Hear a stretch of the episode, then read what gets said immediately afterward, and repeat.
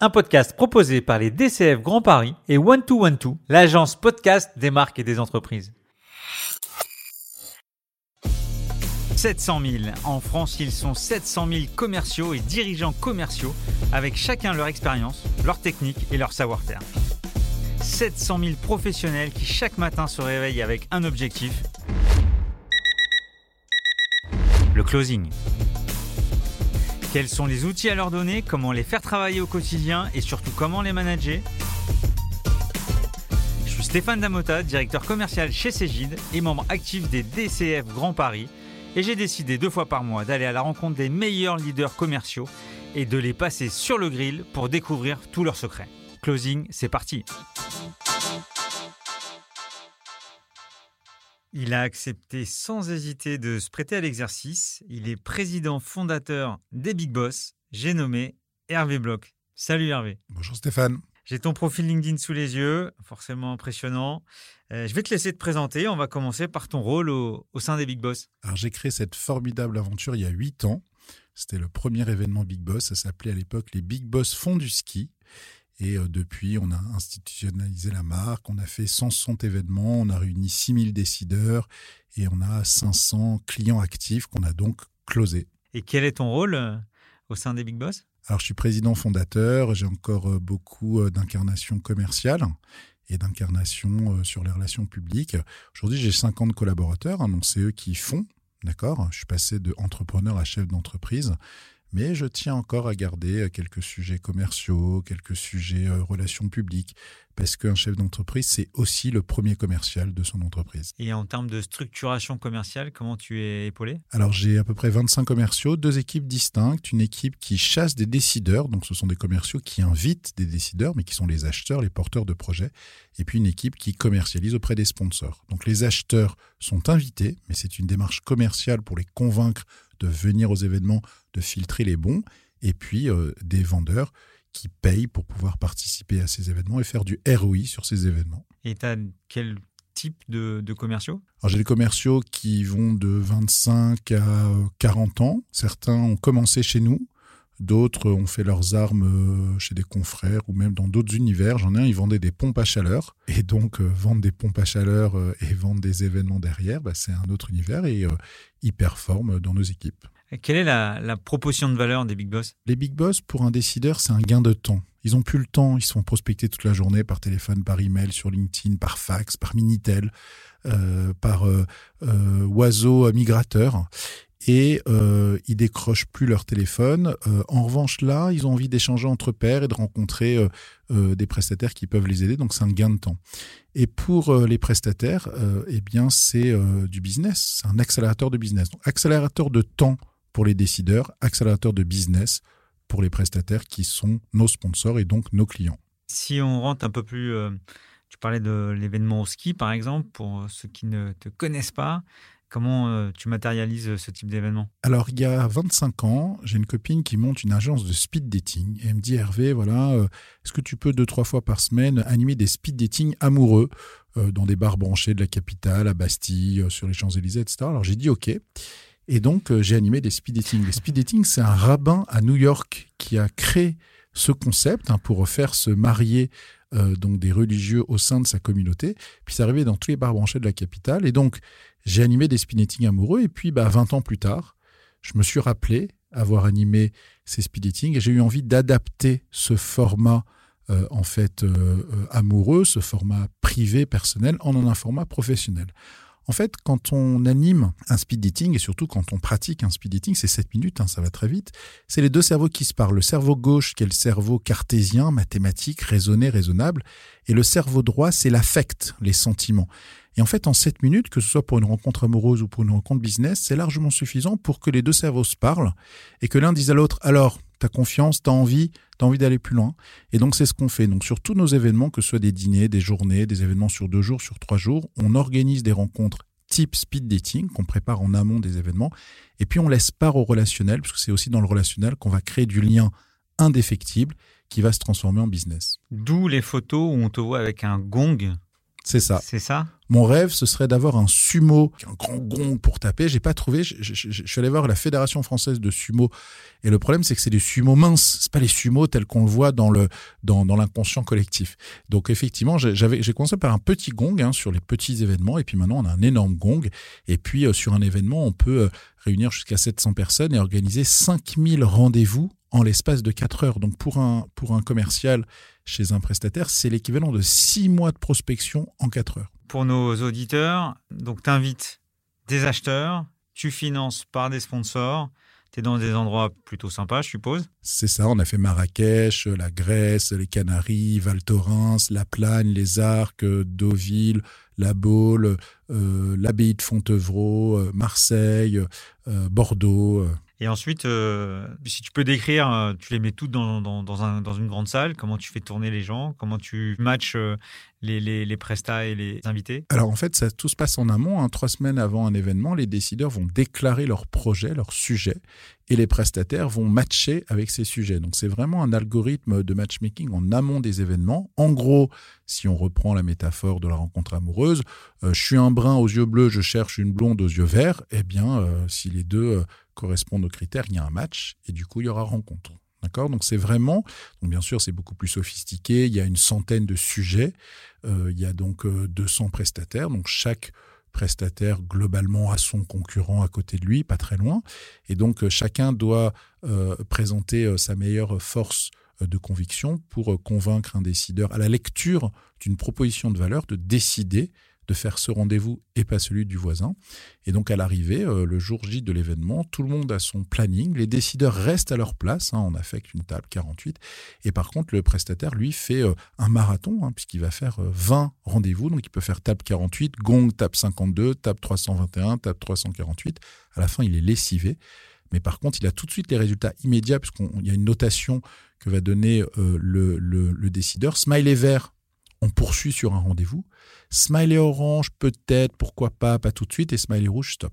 Et donc, c'est vraiment le bulletin de notes qu'ils reçoivent à la fin des datings. Combien j'ai eu de verre et toi, combien tu as eu de verre Et donc, bah, quel va être le, ROI potentiel euh, à la suite de cet événement? Écoute, je vais te rajouter euh, une deuxième punchline à tes six mois de prospection en 4 heures parce que euh, moi, à titre personnel, quand je suis, euh, quand j'étais Dirco et Market chez, euh, chez Oxalide, euh, j'étais pas du tout connecté au monde du e-commerce. Mm. Et en fait, entre en deux big boss hiver et un big boss euh, été euh, en Grèce, j'ai tissé un réseau incroyable parce que c'est vrai qu'on a des C-level énormément euh, côté, côté acheteur, mais aussi côté écosystème. Et ça- c'est une vraie puissance aussi pour, euh, euh, pour, le, pour le Presta, c'est de connaître le tissu euh, assez rapidement et, créer des liens différents, puisqu'en plus, en général, les gens changent d'entreprise et tu peux, tu peux les suivre. Et donc, ça m'a vraiment apporté ça. D'ailleurs, il y a une règle dans le business, hein, pas que sur les événements, il faut jamais insulter l'avenir. Je vais vous raconter une anecdote. J'ai rencontré ma femme au Big Boss. C'était une Big Boss. Elle était à l'époque directrice digitale d'Yves Rocher, Pays de l'Est. Alors, directrice, génial. Digitale, génial. Yves Rocher, génial. Pays de l'Est, d'origine polonaise. Bon, personne n'avait sa solution traduite en roumain, en polonais, en moldave, donc ça marchait pas. Donc les, prestataires la dédaignaient un peu sur l'événement. Moi, j'avais beaucoup hésité à la prendre, mais bon, Yves Rocher, euh, digital, je me dis bon, pourquoi pas. Et donc, euh, euh, les prestataires qui voient court terme la dédaigner en disant bah t'es gentil, mais moi, Po- Pologne, Roumanie, ma solution n'est pas traduite dans ces langues, j'ai pas de présence sur place, donc j'ai rien à faire avec toi. Et par contre, il y en a qui avaient vraiment de la bienveillance pour elle et qui avaient vraiment sympathisé avec elle. Et puis six mois après, elle prend une place de directrice digitale de Pandora France. Donc là, avec des millions d'euros de budget et tous ceux avec qui elle est sympathisée de manière sincère et naturelle, elle les a rappelés. Donc, il faut jamais insulter l'avenir, que ce soit au Big Boss, mais que ce soit dans toute profession de foi professionnelle. Et en plus de ça, euh, les moments euh, non business euh, permettent de créer du, du lien. Enfin, ça, c'est pas c'est pas inhérent au big boss. On, on le vit euh, dans tout, dans tous les events, mais le fait d'avoir les deux ensemble, c'est vraiment assez sympa. Comparé au kakemono et à la table euh, dans un salon euh, où tu quémandes pour avoir quelqu'un sur ton stand, c'est sûr que c'est euh, C'est ça. c'est beaucoup plus intuitif et sympa. Exactement. Et puis, on en a marre de prendre des gommes et des petits bonbons là dans les stands. En fait, il n'y a pas de stand sur nos événements. On est dans un, dans un Club Med. Je suis chef de village au Club Med et mon village, ce sont des décideurs business, des prestataires business, et donc 35 fois dans l'année, puisque maintenant on a un événement par semaine hors vacances scolaires, eh bien, j'endosse mon badge de chef de village et j'anime cette communauté business. je sais que tu les as verticalisés. Tu peux nous parler des différents verticaux? Effectivement, on a commencé euh, par le digital marketing et l'e-commerce, que c'était mon univers euh, historique. On a ouvert vers la data, l'IT, la cybersécurité. On a ouvert vers la com, le marketing, l'influence. On a ouvert sur RH, finance, achat, services généraux, supply. Donc on est maintenant sur toutes les directions fonctionnelles d'une entreprise. Sur les différentes offres, donc tu as les gros événements des Big Boss, et ensuite, euh, quels sont les autres euh, On a des plus petits formats, dîner-journée, qui sont plus faciles à caser dans un agenda, euh, mais qui ne constituent pas l'ADN plein et entier. L'ADN plein et entier, c'est quand il y a deux jours, quand il y a trois jours, parce qu'on va vivre ensemble en immersion, et c'est vraiment cette immersion qui crée le lien. Quand on skie avec un partenaire, bon, bien sûr, on descend des pistes, ça dure 10 minutes, et puis après, on remonte sur le télésiège, et c'est là qu'on va créer un lien. Et quand, on est, quand il est en train de neiger, qu'on est en train de remonter une piste, on est hors du temps. On n'est pas du tout dans une relation euh, euh, client-fournisseur euh, bête et méchante. On est vraiment deux humains qui sont dans un écosystème identique et qui ont envie de, de, créer du lien et de sympathiser. Moi, quand, quand on s'est appelé pour, pour que tu participes à Closing, le premier truc qui m'est venu à l'esprit, c'est la puissance du réseau. Pour moi, c'est le, même si tu as 25 commerciaux qui doivent forcément consommer ton réseau en permanence, c'est vraiment la puissance du réseau que tu utilises c'est quoi ton secret pour avoir un réseau aussi étendu? Alors moi, en 2006, j'étais associé dans une start-up Internet. Je m'occupais du commercial, du marketing, de la relation presse, des relations publiques. Alors quand on n'a pas de budget et qu'on est trois dans une boîte, eh ben, on est euh, beaucoup dans, euh, euh, dans la capitalisation d'outils gratuits et autres. Et donc à l'époque, Viaduc, l'ancêtre de Viadeo, venait d'arriver. LinkedIn était vraiment euh, à ses débuts. Facebook commençait à arriver. Donc j'ai beaucoup utilisé ces réseaux. J'étais un des premiers utilisateurs. Euh, je me rappelle les, membres actifs sur Viaduc. On s'appelait entre nous les hyper membres. D'accord?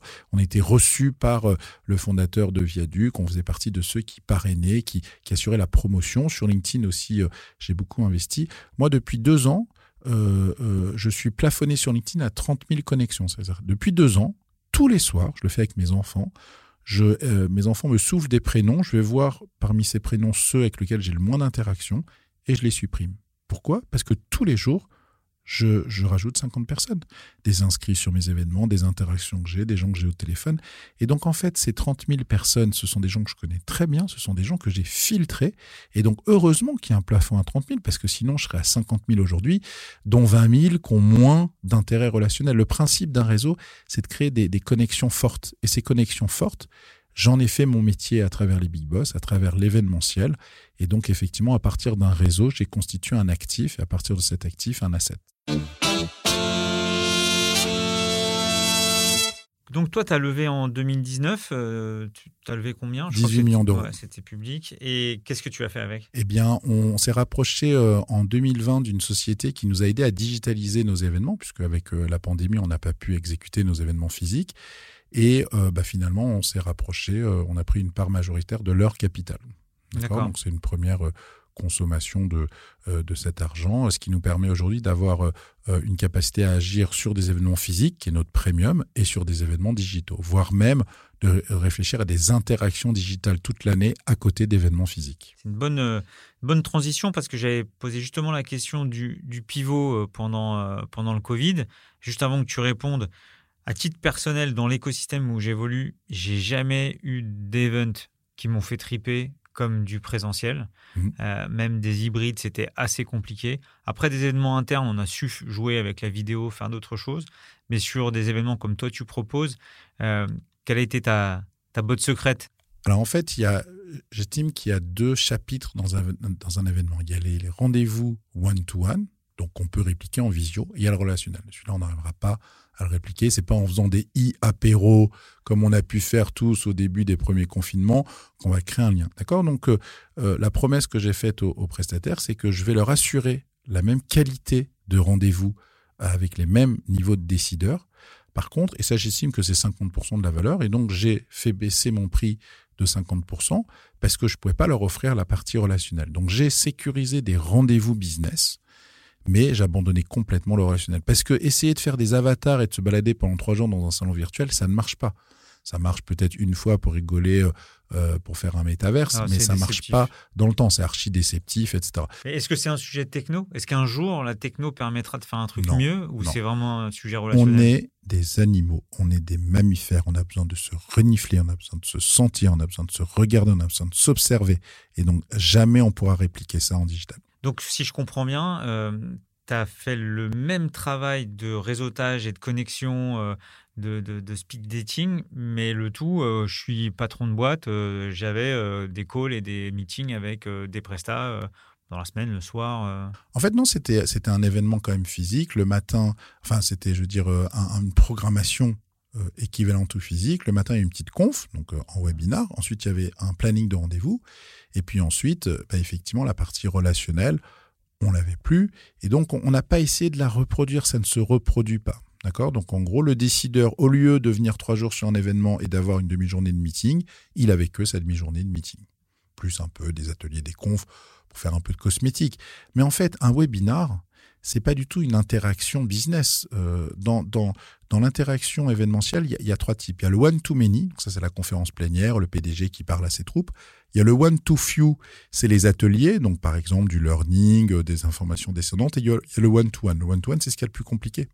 Dans un salon, ce que les gens veulent finalement, en fait, c'est un peu un leurre, un salon, parce que le, le visiteur, lui, il vient pour assister à une conf, alors que l'exposant, il vient pour capter dans, dans, le tracé du visiteur, d'ailleurs c'est fait exprès, hein, si vous voyez un peu comme chez Ikea, on va jamais avoir les, les conférences à gauche et, et les stands à droite.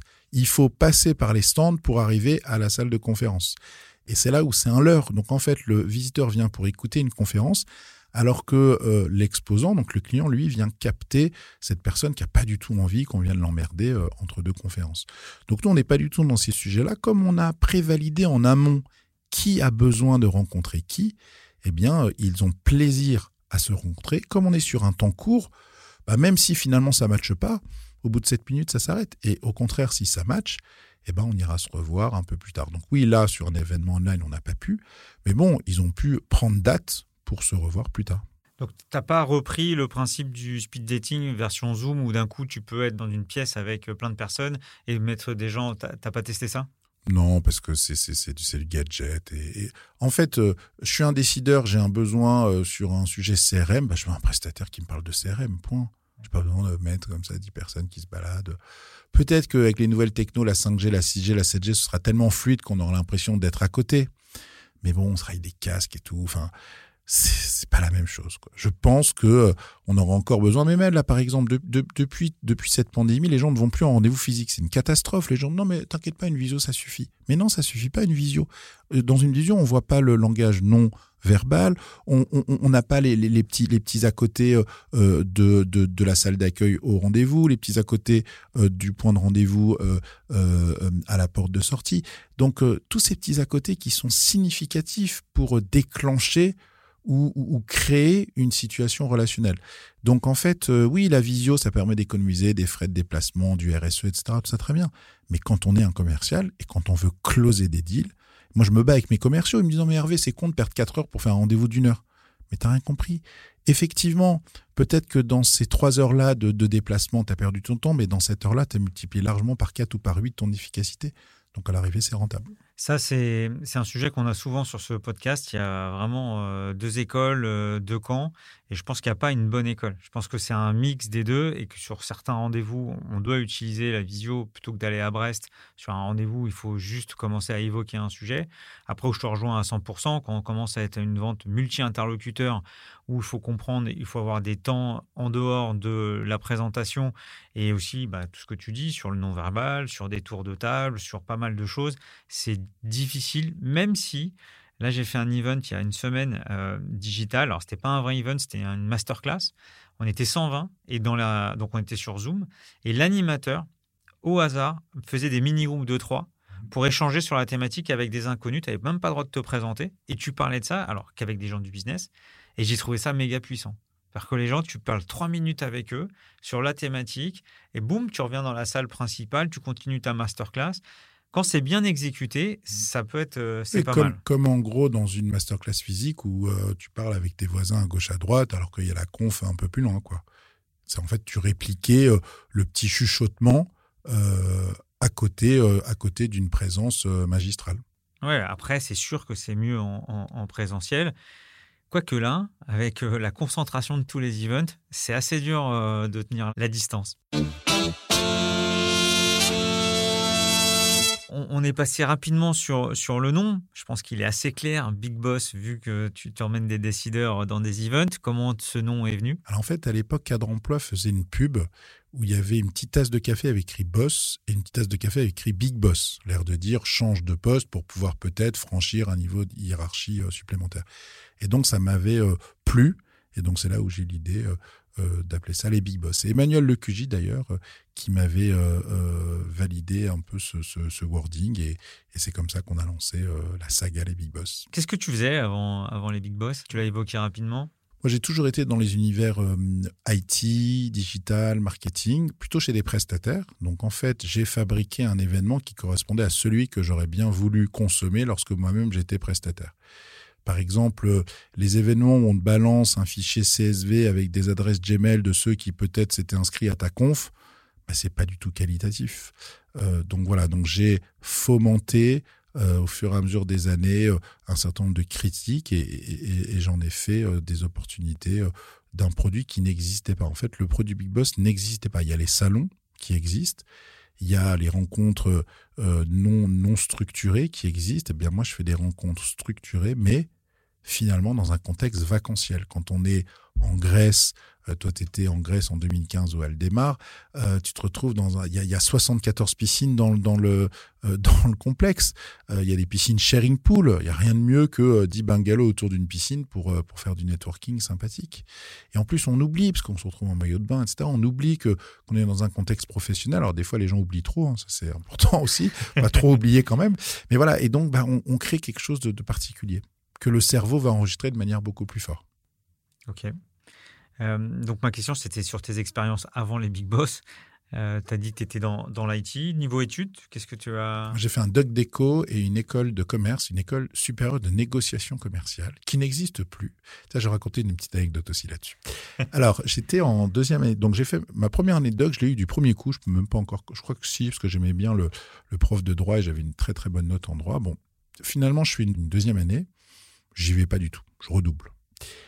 Et là, je passe des concours d'école de commerce, dont cette école. Je suis pris à cette école. J'ai 20 à l'oral. Et euh, manque de peau, je loupe euh, mon DUG.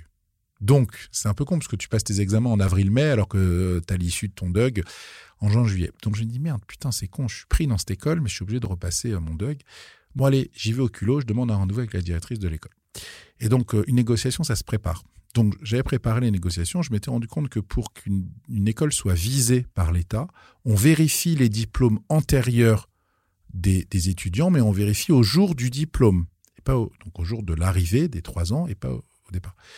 Donc je m'étais dit, tiens, je vais lui proposer d'être auditeur libre. Donc j'avais donc une directrice d'école très motivée à me recevoir parce que j'avais eu 20 à son oral. Donc elle se dit, bon, bah lui, euh, négociation commerciale, il a 20 à l'oral, il faut absolument que, que je l'ai dans mes équipes en tout cas dans, mes étudiants. Et je lui explique que j'ai loupé le DUG et que donc malheureusement je ne vais pas pouvoir faire cette école, sauf si elle acceptait de me prendre en auditeur libre et que si jamais l'année prochaine je repassais les UV de DUG qui me permettaient de valider mon bac plus 2, je pouvais rentrer en bac plus 4. Donc je, fais, je faisais bac plus 2, bac plus 4. Si jamais je loupais euh, eh bien, le DUG pour euh, la troisième fois finalement, eh bien, euh, j'arrêtais et elle, elle perdait pas dans ses statistiques. Parce que l'enjeu pour elle, c'était d'avoir une statistique de quelqu'un qui faisait jamais euh, son diplôme. Et donc, elle m'a demandé 24 heures. Elle a accepté. Et donc, je suis passé de bac plus 2 à bac plus 4. Écoute, tu me vois sourire euh, grandement parce que je savais qu'on avait déjà plusieurs points communs. Mais là, on en a un autre. Ah fait ça aussi. J'ai pareil, j'ai foiré mon, mon Dug. Il me restait un module et en même temps, j'étais pris en école de co. Et, et en fait, j'ai fait le forcing. Pareil, j'ai fait une grosse négo et j'ai fait à la fois euh, ma première année d'école de co et j'ai repassé bon, un des modules euh, du Dug d'éco-gestion qui, mine de rien, sur certaines matières, était quand même assez, euh, assez costaud.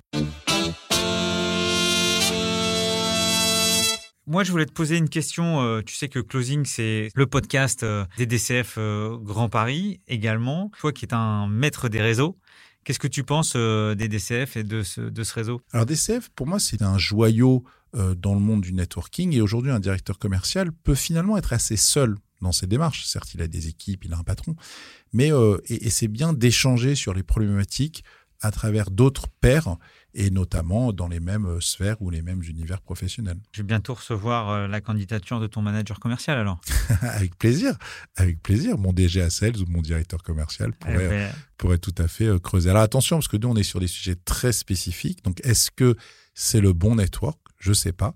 Mais en tout cas, c'est sûr que les directeurs commerciaux doivent s'échanger des bonnes pratiques et quoi de mieux que d'échanger avec un autre directeur commercial pour euh, faire progresser, faire. J'ai un dernier truc à dire parce que moi, je fais un truc toutes les semaines avec mes commerciaux. Alors, c'est plus moi, parce que c'est plus moi qui anime euh, la réunion commerciale, mais je vais vous raconter une anecdote. Moi, j'utilise un slide avec mes commerciaux qui s'appelle euh, le Gilead. Alors, Gilead, est-ce que ça te dit quelque chose, le Gilead? Bon. C'est écrit comment? Alors, c'est G-I-L-E-A-D. En fait, ça vient d'une série qui s'appelle Handmaid's Tale, la servante écarlate. Donc, dans cette série, on est dans un futur proche, parce qu'on reconnaît, en fait, euh, New York et Chicago des années actuelles. Donc, on est dans un futur proche euh, à cause des dérèglements climatiques, la plupart des femmes, des femmes dans le monde sont devenues infécondes. Donc tous les pays, donc c'est la fin du monde finalement, puisque si on peut plus faire de bébés, c'est la fin du monde. Et donc les États-Unis réagissent euh, à travers une secte totalitaire qui prend le pouvoir et qui euh, distingue trois types de femmes. Les femmes de commandants, qui sont infécondes, mais qui sont avec leurs commandants. Les Martha, qui sont les femmes de ménage, et les servantes écarlates. Et les servantes écarlates sont, elles, fécondes et sont violées par le couple euh, euh, commandant-femme de commandant euh, pour, pour, pour, que la femme de commandant puisse avoir des enfants. Donc c'est vraiment très très particulier. Donc dans cette république totalitaire, c'est la république de Gilead. Et dans Gilead, lorsque une femme de commandant ou, ou, un autre fait une bêtise, on coupe un doigt. Ça c'est la première sanction. Et on va jusqu'à pendre la personne. Alors, moi, je ne pends personne et je ne coupe de doigts de personne. Par contre, je demande à tous mes commerciaux le lundi matin de me dire les deals qui vont signer, qui vont closer dans la semaine. Donc, le slide Gilead.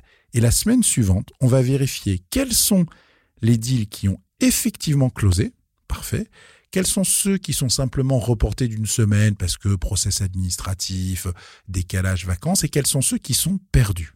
Alors bien sûr, je ne coupe pas de doigts, hein, mais il faut que eux se disent tiens, c'est ce que les Américains appellent le guts. Le guts, c'est les testicules. Quel est le guts? Quel est le pourcentage de chances de signer ce deal? Et donc moi, chaque semaine, eh bien, j'ai le rapport Gilead. Donc je sais quels sont les Gilead qui ont signé effectivement la semaine dernière et qui étaient positionnés comme Gilead.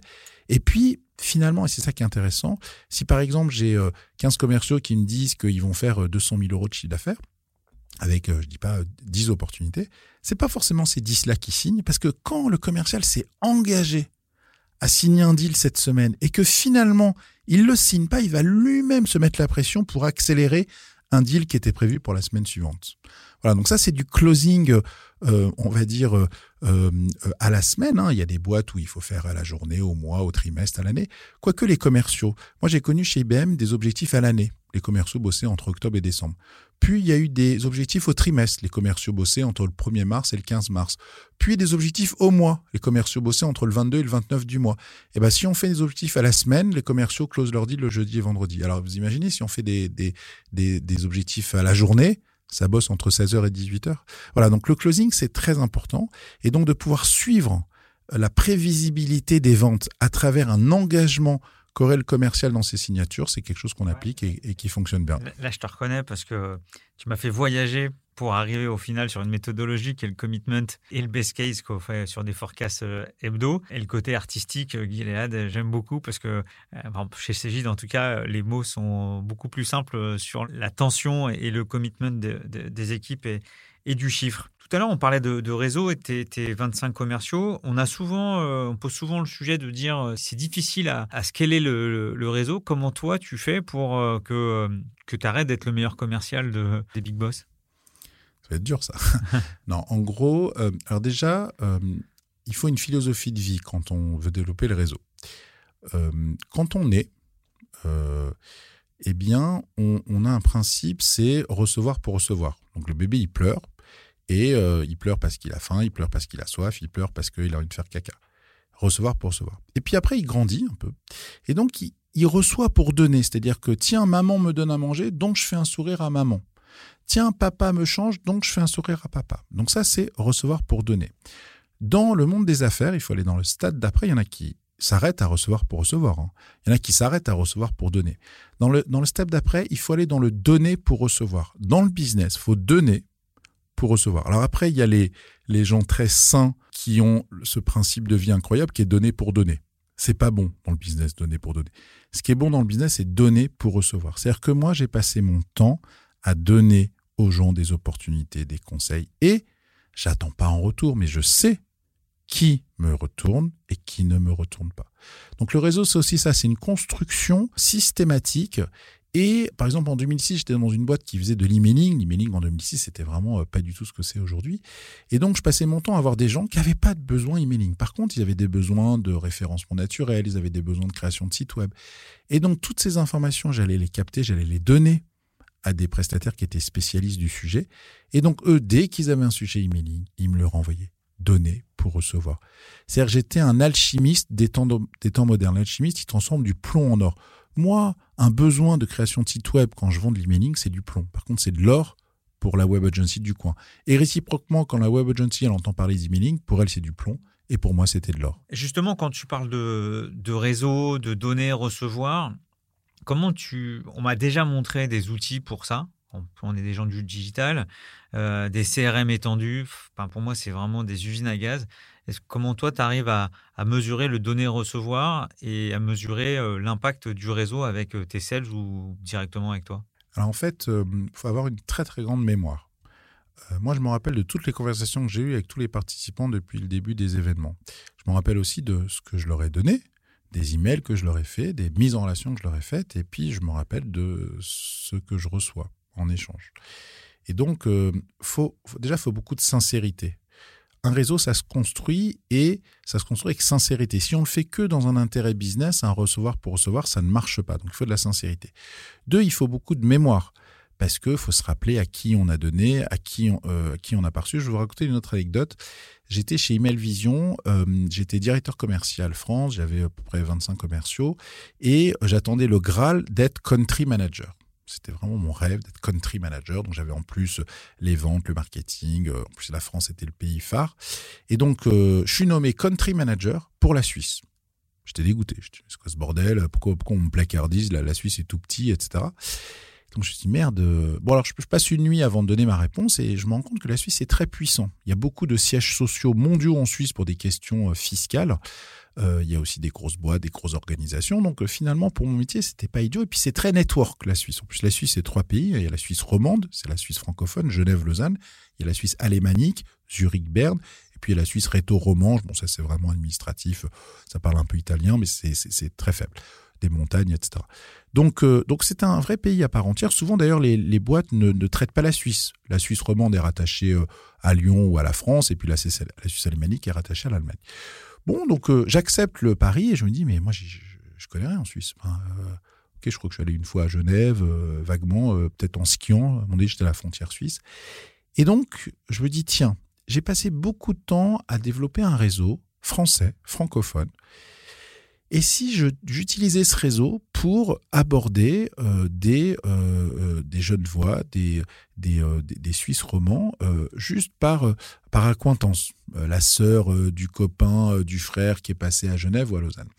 Et donc, moi, je m'appelle Hervé Bloch. la marque de chocolat forte en Suisse, c'est Camille Bloch. Alors, je joue un peu sur le sujet. Donc, j'achète des ballotins de chocolat Camille Bloch et j'envoie un email à tout mon réseau. À l'époque, il devait y avoir peut-être 3 ou 4 000 personnes. Je dis voilà, gagner un ballotin de chocolat Camille Bloch pour tout contact qualifié transmis par email. Et j'envoie ça à toute ma base française, 100% française. Sauf que parmi ces 3000, il y en a au moins 30 qui ont une sœur, un frère, un cousin à Genève, à Lausanne, et j'ai eu 25 opportunités, j'ai signé 5 deals, j'ai dû faire 25 ballotins de chocolat. Et voilà, donc ça c'est la puissance du réseau. C'est-à-dire qu'à ce moment-là, moi j'étais absolument nu, je ne connaissais personne. Par contre, j'avais beaucoup contribué à l'essor de mon réseau français. Et ils ont eu cette occasion de pouvoir me renvoyer l'ascenseur. Et là, j'avais besoin. Et donc, j'ai signé les premiers deals très rapidement. Parce que quand tu appelles de la part de la sœur, du frère, de l'oncle, eh ben, tu es beaucoup plus en position euh, d'approche relationnelle que simplement en prospectant euh, dans le vide. Donc, le réseau, c'est ça. C'est aussi, c'est faire du réseau, c'est quand on n'en a pas besoin. C'est rendre des services quand on n'en a pas besoin. Et quand on a besoin, ben, on se rappelle de qui, euh, qui renvoie l'ascenseur. Donc à ma question du d'un outil digital pour, pour suivre les réseaux, j'ai l'impression d'entendre la réponse et, et pas encore. Pas encore. Et peut-être des outils un peu pour structurer, pour se rappeler, mais en fait, bah, c'est son cerveau, quoi. Comment tu progresses, Hervé? Bah, Moi, je progresse beaucoup en écoutant les autres. On a toujours l'impression que le commercial, celui qui parle, c'est pas vrai. Celui qui écoute, ah, bien sûr, à un moment donné, il faut qu'il euh, rentre dans l'arène, mais il doit beaucoup écouter. Donc, j'écoute beaucoup nos participants pour faire progresser nos événements. J'écoute beaucoup mes équipes. Euh, moi, j'ai 45 ans. Euh, mon directeur commercial, il a 27 ans. C'était un tout jeune commercial, tu as dû le connaître à l'époque, Vincent Guinard. Il était apprenti même, en 2015 il était apprenti, aujourd'hui c'est mon directeur commercial. Et il a 12 euh, commerciaux dans ses équipes. J'ai une autre équipe, pareil, 12 commerciaux. Et donc euh, bah, j'apprends aussi d'eux. Après j'ai quand même des convictions. Je vais donner une conviction euh, que j'ai. Là il y a une grande tendance qui dit qu'il faut plus payer de variables et des commerciaux. D'accord? C'est-à-dire qu'en gros les commerciaux, il faut qu'ils aient un fixe, et uniquement un fixe. je trouve que c'est une énorme connerie. Et il y a des, startups, des scale-up aujourd'hui qui ont 100, 200 commerciaux et ils prônent le fait que les commerciaux doivent euh, être dans un pied d'égalité, avoir le même fixe, le même variable. Et donc, c'est plus l'énergie qu'ils vont déployer euh, pour euh, réussir. Ben, moi, je suis absolument contre. Absolument contre. Et je me rappelle d'un débat que j'avais fait sur le sujet où j'avais voilà, donné mes arguments, défendu mes arguments. Et à un moment donné, c'est pas possible. On ne peut pas être dans l'équité parfaite. Un commercial par définition, si on a choisi ce métier, c'est qu'on veut briller, c'est qu'on veut réussir. Et donc, euh, la rémunération est un des aspects. Alors oui, on pourrait se dire, oui, mais finalement, c'est plus la reconnaissance que la rémunération, mais dans une fonction commerciale, la reconnaissance, ça va avec la rémunération. Donc celui qui fait 120% de ses objectifs, il faut qu'il soit payé 150% de son variable. C'est normal.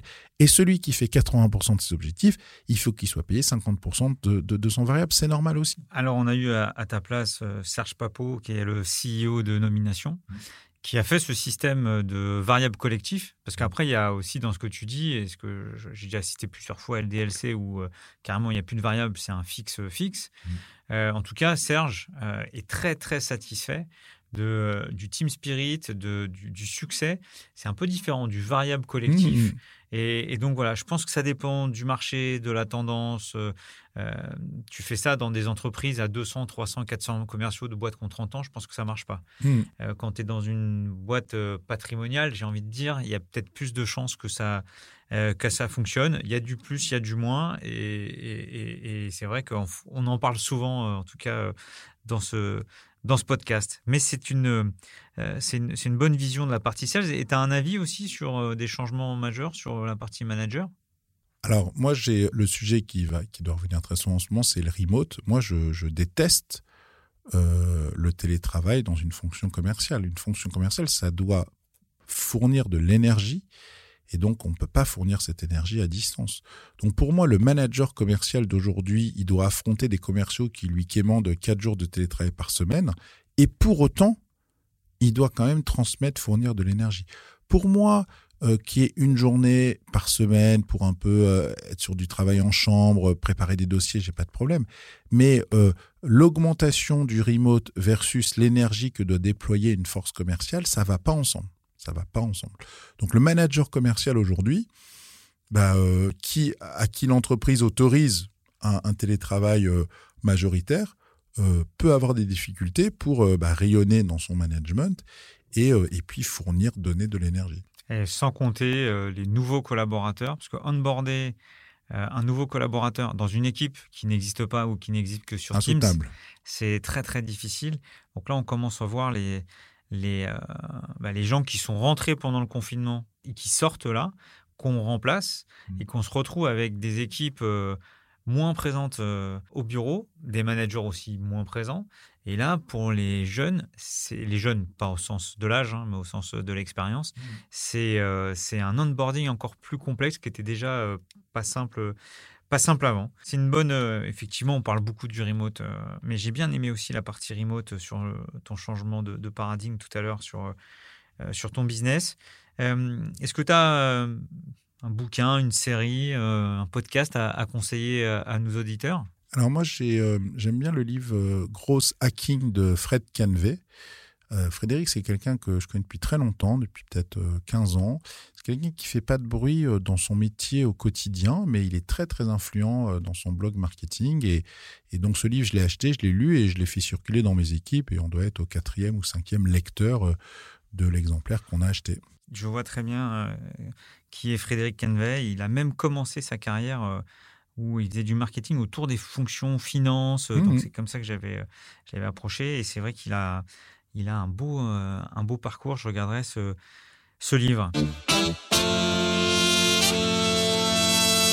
Bon bah Hervé, moi, j'ai beaucoup aimé euh, cet échange, sans, surprise. Je retiens trois temps forts. Euh, le premier, c'est ta punchline. Hein. Six mois de prospection en quatre heures, ça fait rêver, euh, ça fait rêver beaucoup de, beaucoup de monde. Le deuxième, c'est me remettre sur ces speed dating. C'est vrai que j'avais j'avais oublié. Et puis, alors je suis obligé de faire une petite sortie de route, mais entre-temps, il y a eu cette fameuse vidéo où il y a une nana qui se trompe de, entre son speed dating amoureux et son, son entretien d'embauche. Je sais pas si tu l'as vu. ouais, ça me dit quelque chose. C'était assez rigolo. C'est assez drôle, donc je fais une petite sortie. Elle s'excite un peu, elle, est énervée. Mais attends, qu'est-ce que tu fais, machin Vas-y, euh, fais-moi du rêve. On va, va, pas le décrire. Et en fait, c'est son DRH. C'est peut-être un DRH. Donc ça, ça m'a fait sourire euh, là-dessus. Euh, le deuxième, j'aime beaucoup euh, recevoir pour donner, la sincérité, l'authenticité. Et, et, pour l'avoir vécu, c'est un message très puissant de cette partie réseau. Merci à toi euh, Hervé de t'être euh, prêté au jeu. À vous qui nous écoutez, comment vous l'avez trouvé? Venez en parler, réagir sur nos réseaux sociaux ou nous proposer quelqu'un, un parcours, un profil à qui vous aimeriez faire passer euh, nos entretiens. Merci pour votre écoute. Alors Hervé, qu'est-ce que tu en as pensé? C'était une très très belle expérience pour les auditeurs. En fait, on est dans une espèce de, salle fermée opaque. On peut hurler, il se passe rien dans la salle d'à côté. Donc vraiment, c'est très très professionnel. J'ai l'impression d'être, je sais pas, Jean Jean-Jacques Goldman en studio, donc euh, je suis très content, euh, comme un enfant. Quoi. En tout cas, euh, merci, merci pour, pour ton partage et, et à très vite. À très bientôt. Quant à nous, on se retrouve très bientôt avec un autre candidat sur le grill. Une mention spéciale à One 2 One 2 l'agence podcast qui réalise Closing.